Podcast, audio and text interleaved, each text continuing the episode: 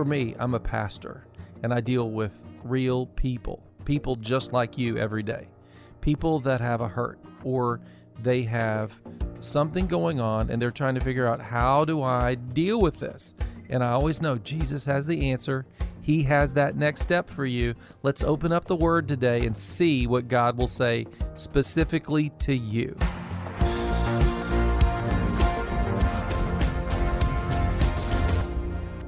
Welcome to Your Next Step. I'm Pastor Doug McCoy from The Church Next Door. I'm with Pastor Doyle Jackson. Pastor Doyle, in our world today, it is so hard to talk about things like pro-life or pro-abortion, those kind of matters. It's become yeah. so politicized, and people just demonize their enemies. We can hardly talk about it. Yeah, we've had a lot of uh, the the law, the judicial system has weighed in on it, and right. and we're still in high tension over it right now, over life and the unborn. And so we as a church really wanted to lean in to trying to help people uh, look at it from a scriptural perspective, but we also wanted them to hear from people that have gone through the pain yeah. of an abortion. And, you know, Amy Garner is a friend of ours, and she was willing to come and be honest and share. And then more than that, Uh, she's been a part of us helping start a ministry, a small group to help women. We we want to launch another small group to help yeah. men who, with their involvement in uh, in abortion. And so our goal at The Church Next Door is to bring God's light and repentance and healing and freedom. Yeah. And Amy really kind of walks that out and explains it. And it took two... Uh, two programs for us to, right. to record all that. And so if you need to go back and, and listen to the other podcasts, go look us up on Your Next Step Now, and and you can be a part of that. Yeah, it's one thing to curse the darkness. It's another to turn on the light. Yes. Amy turned on the light for me. Some of the things that she said were just uh, revolutionary or revelatory, you know, yeah. I mean, just opened my eyes to things I didn't know. I think she's going to do the same for you. So this is, again, the second part of a two-part interview. Go find the first part at your next step now dot com and stay tuned for here part two, because it is going to bless you. This is Amy Garner.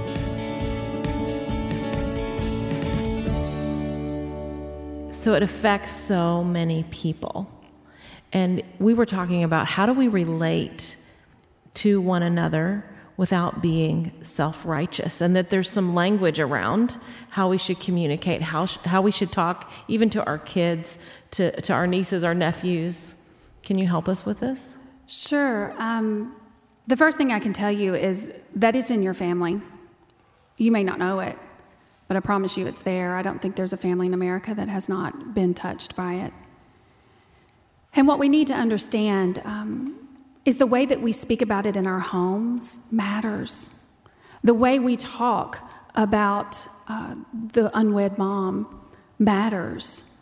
Because if your children don't feel safe coming to you when they get in trouble, then they will try to hide it, and they will do the unthinkable. So the way you talk about women who have abortions, and, and I will tell you, I was the most self-righteous person. Absolutely. Everything they say about me, I said about women. Mm. I thought all of those things, and then I became one. And now I'm called to them. Isn't that like Jesus Christ? Isn't that just the yes, way he is. works? But it's so important how we're discussing it in our homes. It matters, and it could change whether or not a young girl feels safe to come to her parents, or whether or not she's going to turn to do the unthinkable to try and cover it up. And in our churches and in our small groups or our gatherings, what is some what are some of the words that we can use, or what is some language that would be helpful? Well, first of all, I'm going to tell you post-abortive works really well. Abortion wounded works well. Um, it's th- those women that, that doesn't, anytime you, we say those anything, that, that just isn't good, right? It carries a, a verbal shame, if you will. Um, We need to talk about it in our churches. I'm so excited that you have a church that's willing to discuss a very tough issue. And we need to understand, uh, kind of to your point earlier, that the cross is not a safe place for everyone. No. Unfortunately, it's not. We think it's the safest place on earth, but it's not safe when you are afraid of the God of wrath. And what actually happens in the trauma of abortion is that Satan distorts the doctrine, breaks apart the God of wrath, the God of love. Suddenly we see the God of wrath coming for us. And, yeah. and Amy, you said there were several traumas that cause abortion. What are some of those? When I work with women, all women that I have worked with since two thousand sixteen kind of fall into one of, I think, three categories. One is sexual trauma, rape or molestation. Uh, the second one would be coerced, meaning they're coerced by a parent or a partner. And then there's an interesting role between the father in the home and whether or not a young girl ends up abortion vulnerable. And if the four A's are present, abuse, addiction, anger management, or abandonment, if any one of those are present, then she can become abortion vulnerable. The role of the father in the home is absolutely critical. Hmm. So, so not an abusive home, just the fact that the father is available, is loving, is caring, is what you're talking about. Is safe, yeah. Is safe. And is a safe place, a, fa- a safe yeah. place to turn, right? That he's present. Because abandonment can also mean emotional abandonment. So let's let's let's flip it on it for, for just a second.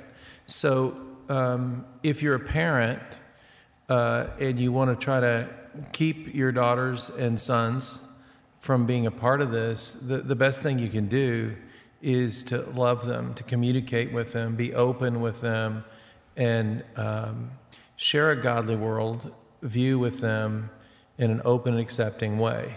If you're a single parent, uh, you know, unfortunately, that's going to make your life a little bit harder, but you've got to lean into it a little bit more as a single parent. You've got to say, listen, I understand, and, and, and you let them know that you're loving, and then you've got to watch for the risks that are there. And um, I think that's an important thing for people to know, because I think a lot of people live in fear that these things will happen. And, you know, over the years, Jennifer and I have had parents come in and tell us their daughter is pregnant, they're so angry, I don't know what to do. And and we always smile and say, you know exactly what to do. Your daughter needs your love right now. Amen. She needs you to lean into this relationship. No, we don't agree with how we got to this point, but we agree that she's valuable, she's precious, you know. And, and I think that's why Uh, that's why kids, and I'm proud of them always. I say, you did great. And they say, well, how do we do great? I said, well, you created an environment where your kid could make a mistake and they could talk to you about it. And at that time, they don't feel like it. And that's what's really hard. You, you want your home to be a place where kids can make a mistake and they can say, I really messed up. You know, I wrecked the car today, and and I think I've wrecked my life, and they haven't. Uh, it just means that they've got to deal with something. So that's that's what I would say to people. So Amy, you've written a curriculum, yeah. and your website is called redeemed for a reason dot com. I think about this curriculum uh, when when women or men come to this. You you talked about um, not only the abortion, but then the, the eating disorder, the cutting, the drinking. So is this a part of the process of healing, the inner healing that happens when they go through your course, or do you just focus on abortion? No, we focus on all of it, and I allow God to kind of, the Holy Spirit is in the room, and he sometimes will heal that abortion wound and then just run right past it and start healing the wounds of the past. The self-numbing, whether or not you're a distractor, whether or not you're a number, uh, or whether or not you just are going to compartmentalize and shut down, because sometimes that's one of the options. Oh, whoa, wait, wait. Can you break those down for us a little bit? So numbing means you're turning to some kind of substance, or um, a lot of times men will turn off their emotions. So they can compartmentalize, and compartmentalization can sometimes look like disassociation for them. I thought we didn't have emotions. Okay, just kidding. I'm kidding. It's a joke. Men are waffles, women are spaghetti. Remember That's that right. one? But we have to, you know, with men, I tell them all the time, like, the Lord yeah. is going to turn those emotions back on, and he's going to be so gentle about That's it. Right. It's going to be a trickle. It's not going to be, you know, a fire hose. Um, distractors are the ones that can't sit still. They're going to go, go, go, go, go to keep them from being alone with their own thoughts, right? And then those compartmentalizers are just going to shut it down and, and push it away. Um, and so we have to go through, and we'll discover, like, which which way are you coping with it? And then let's address that as we go through the class.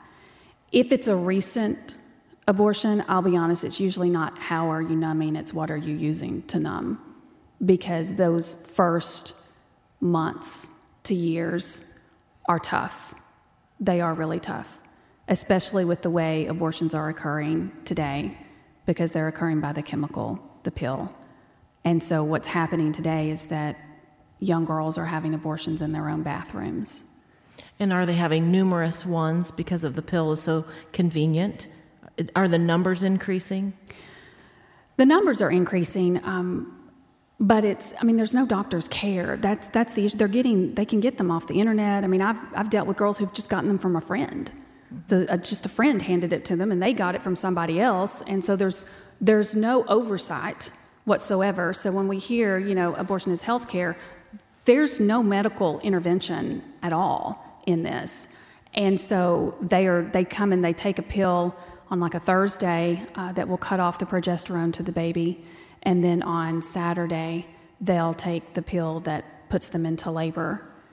And this is all designed so that they can go back to work on Monday.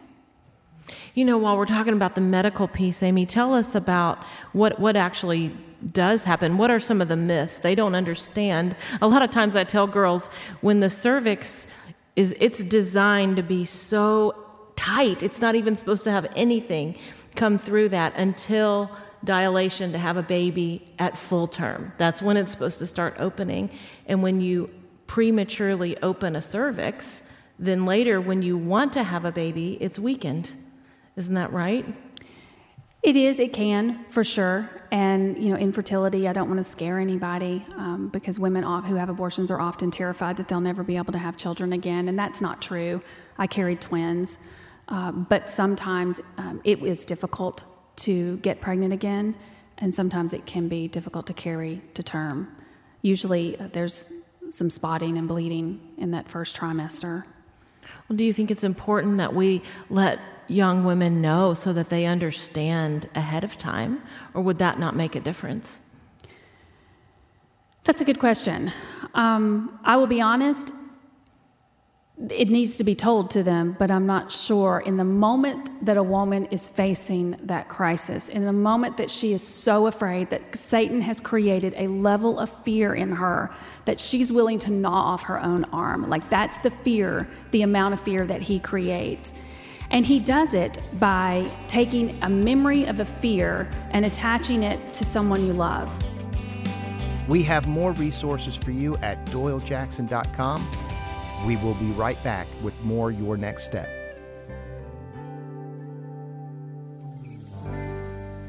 Pastor Doyle, we have a great free resource we want to share with our friends. It is a copy of your great message, Great Hope, The Cross. This is going to be a P D F digital download. If they yep. go to Doyle Jackson dot com, give us their email, it'll be sent to them. What is the value of having that message on uh, P D F as well as hearing it through the radio?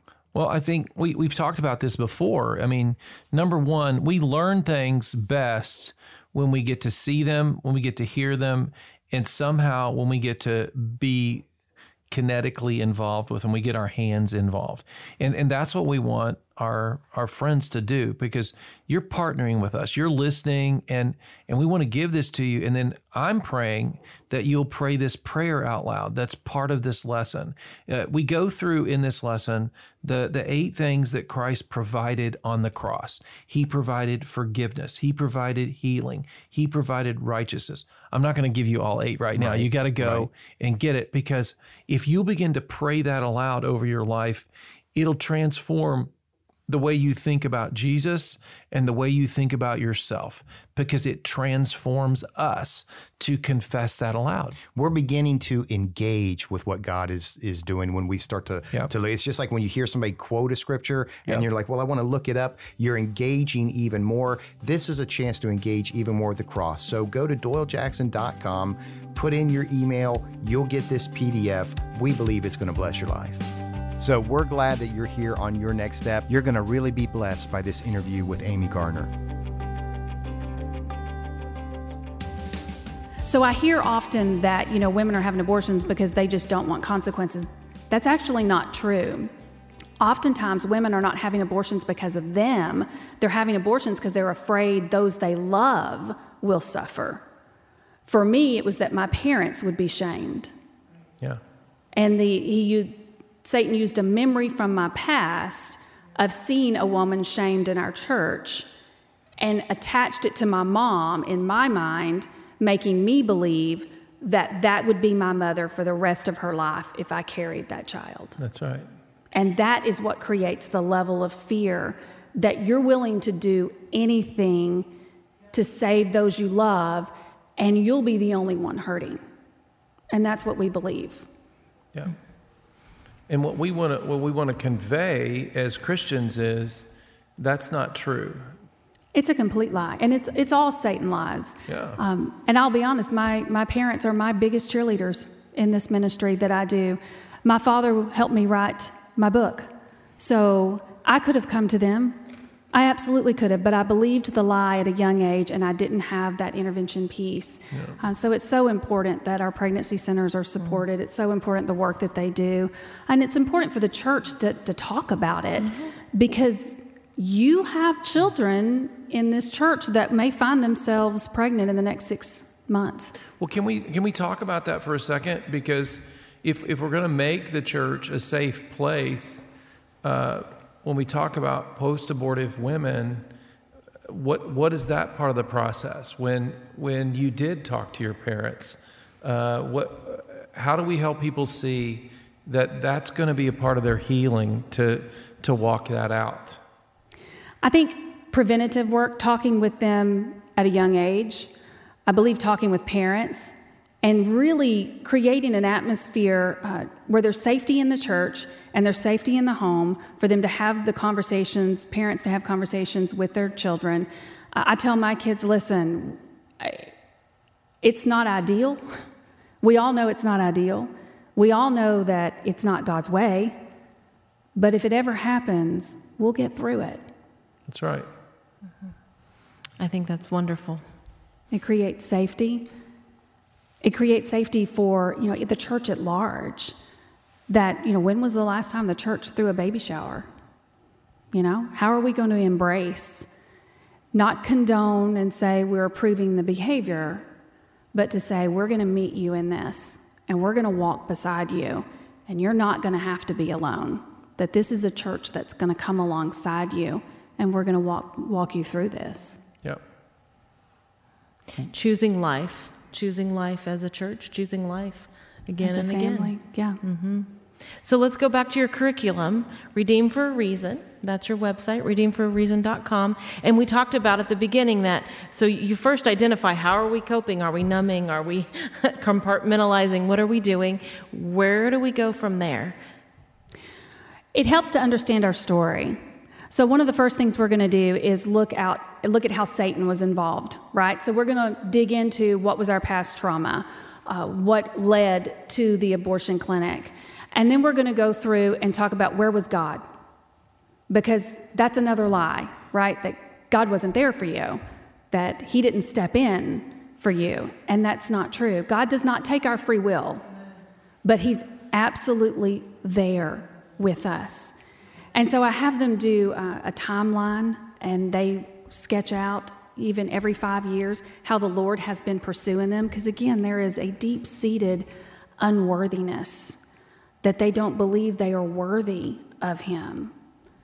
And so having that timeline, we always go back to it and say, look how worthy you are. He chased you down. And then we go through and we redeem Scripture. Jeremiah one five, before you were formed in your mother's womb, I knew you. Psalms one thirty-nine, these are all uh, passages of Scripture that Satan can breathe condemnation into. So we go back, and those are actually the verses that will set us free. Because before we were formed, that means me, that means her.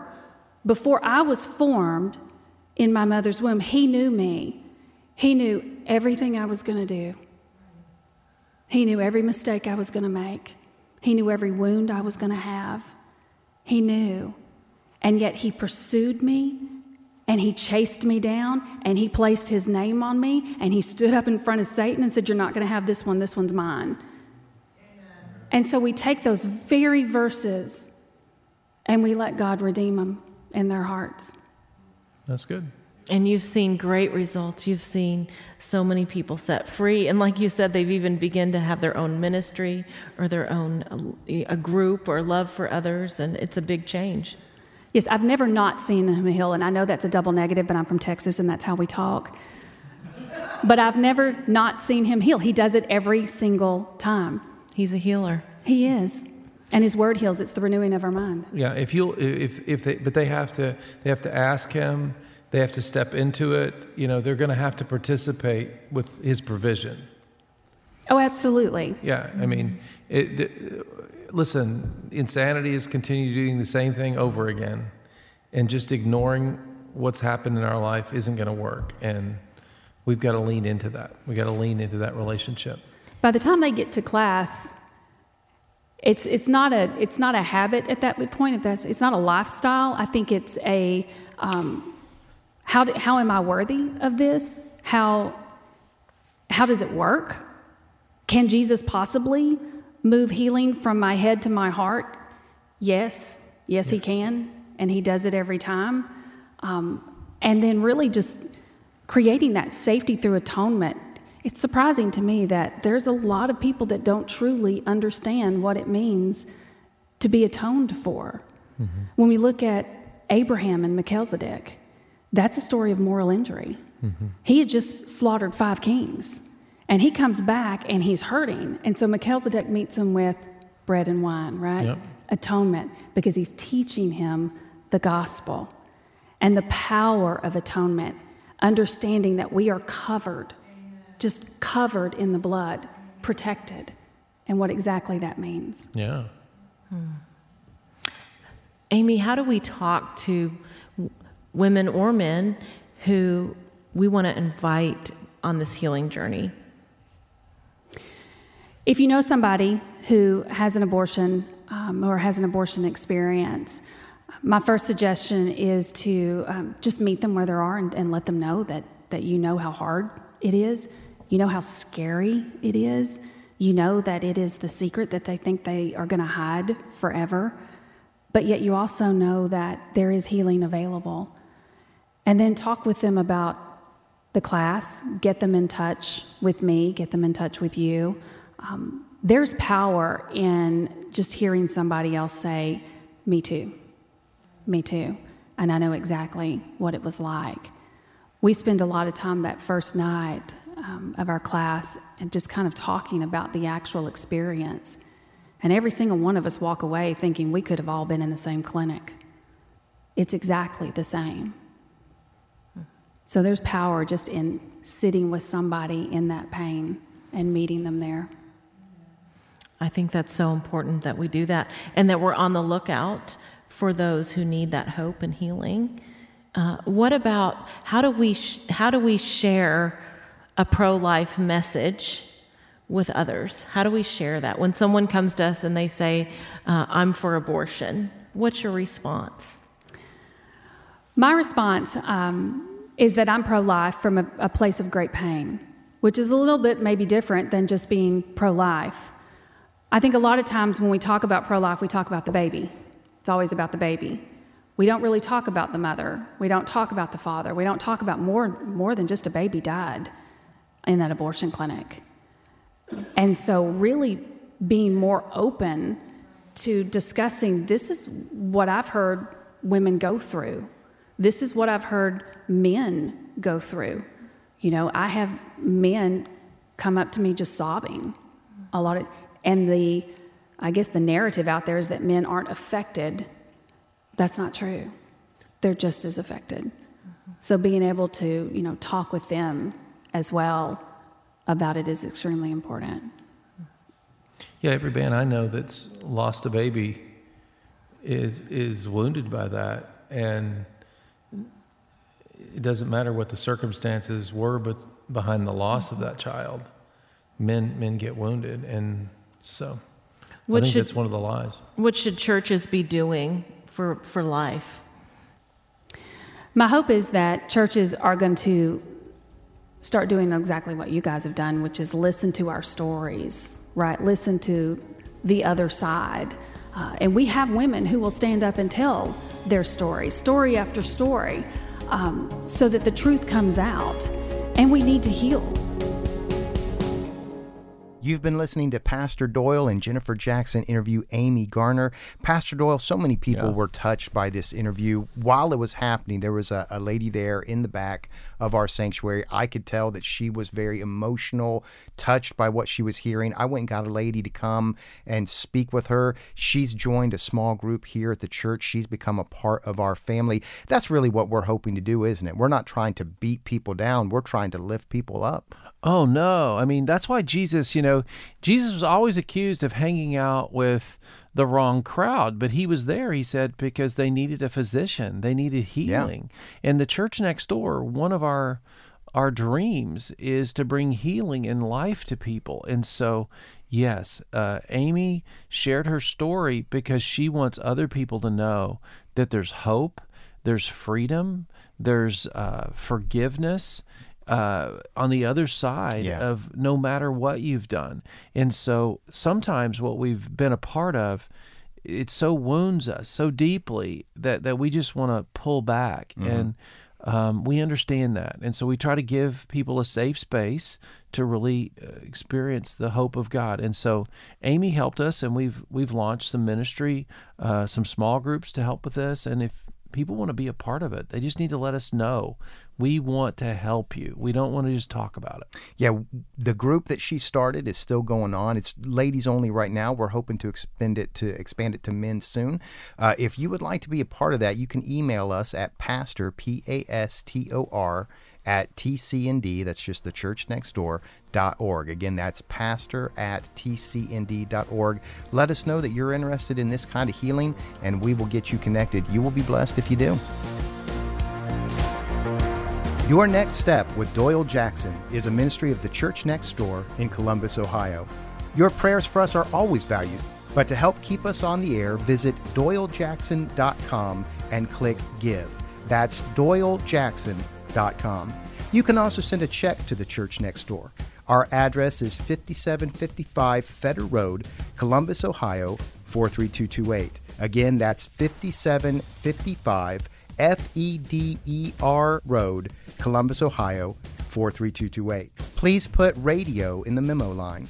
Lastly, if you need prayer or have questions, text us at eight eight eight, six four four, four zero three four. That's eight eight eight, six four four, four zero three four. I'm Pastor Doug, and Pastor Doyle and I would love to see you next time for Your Next Step.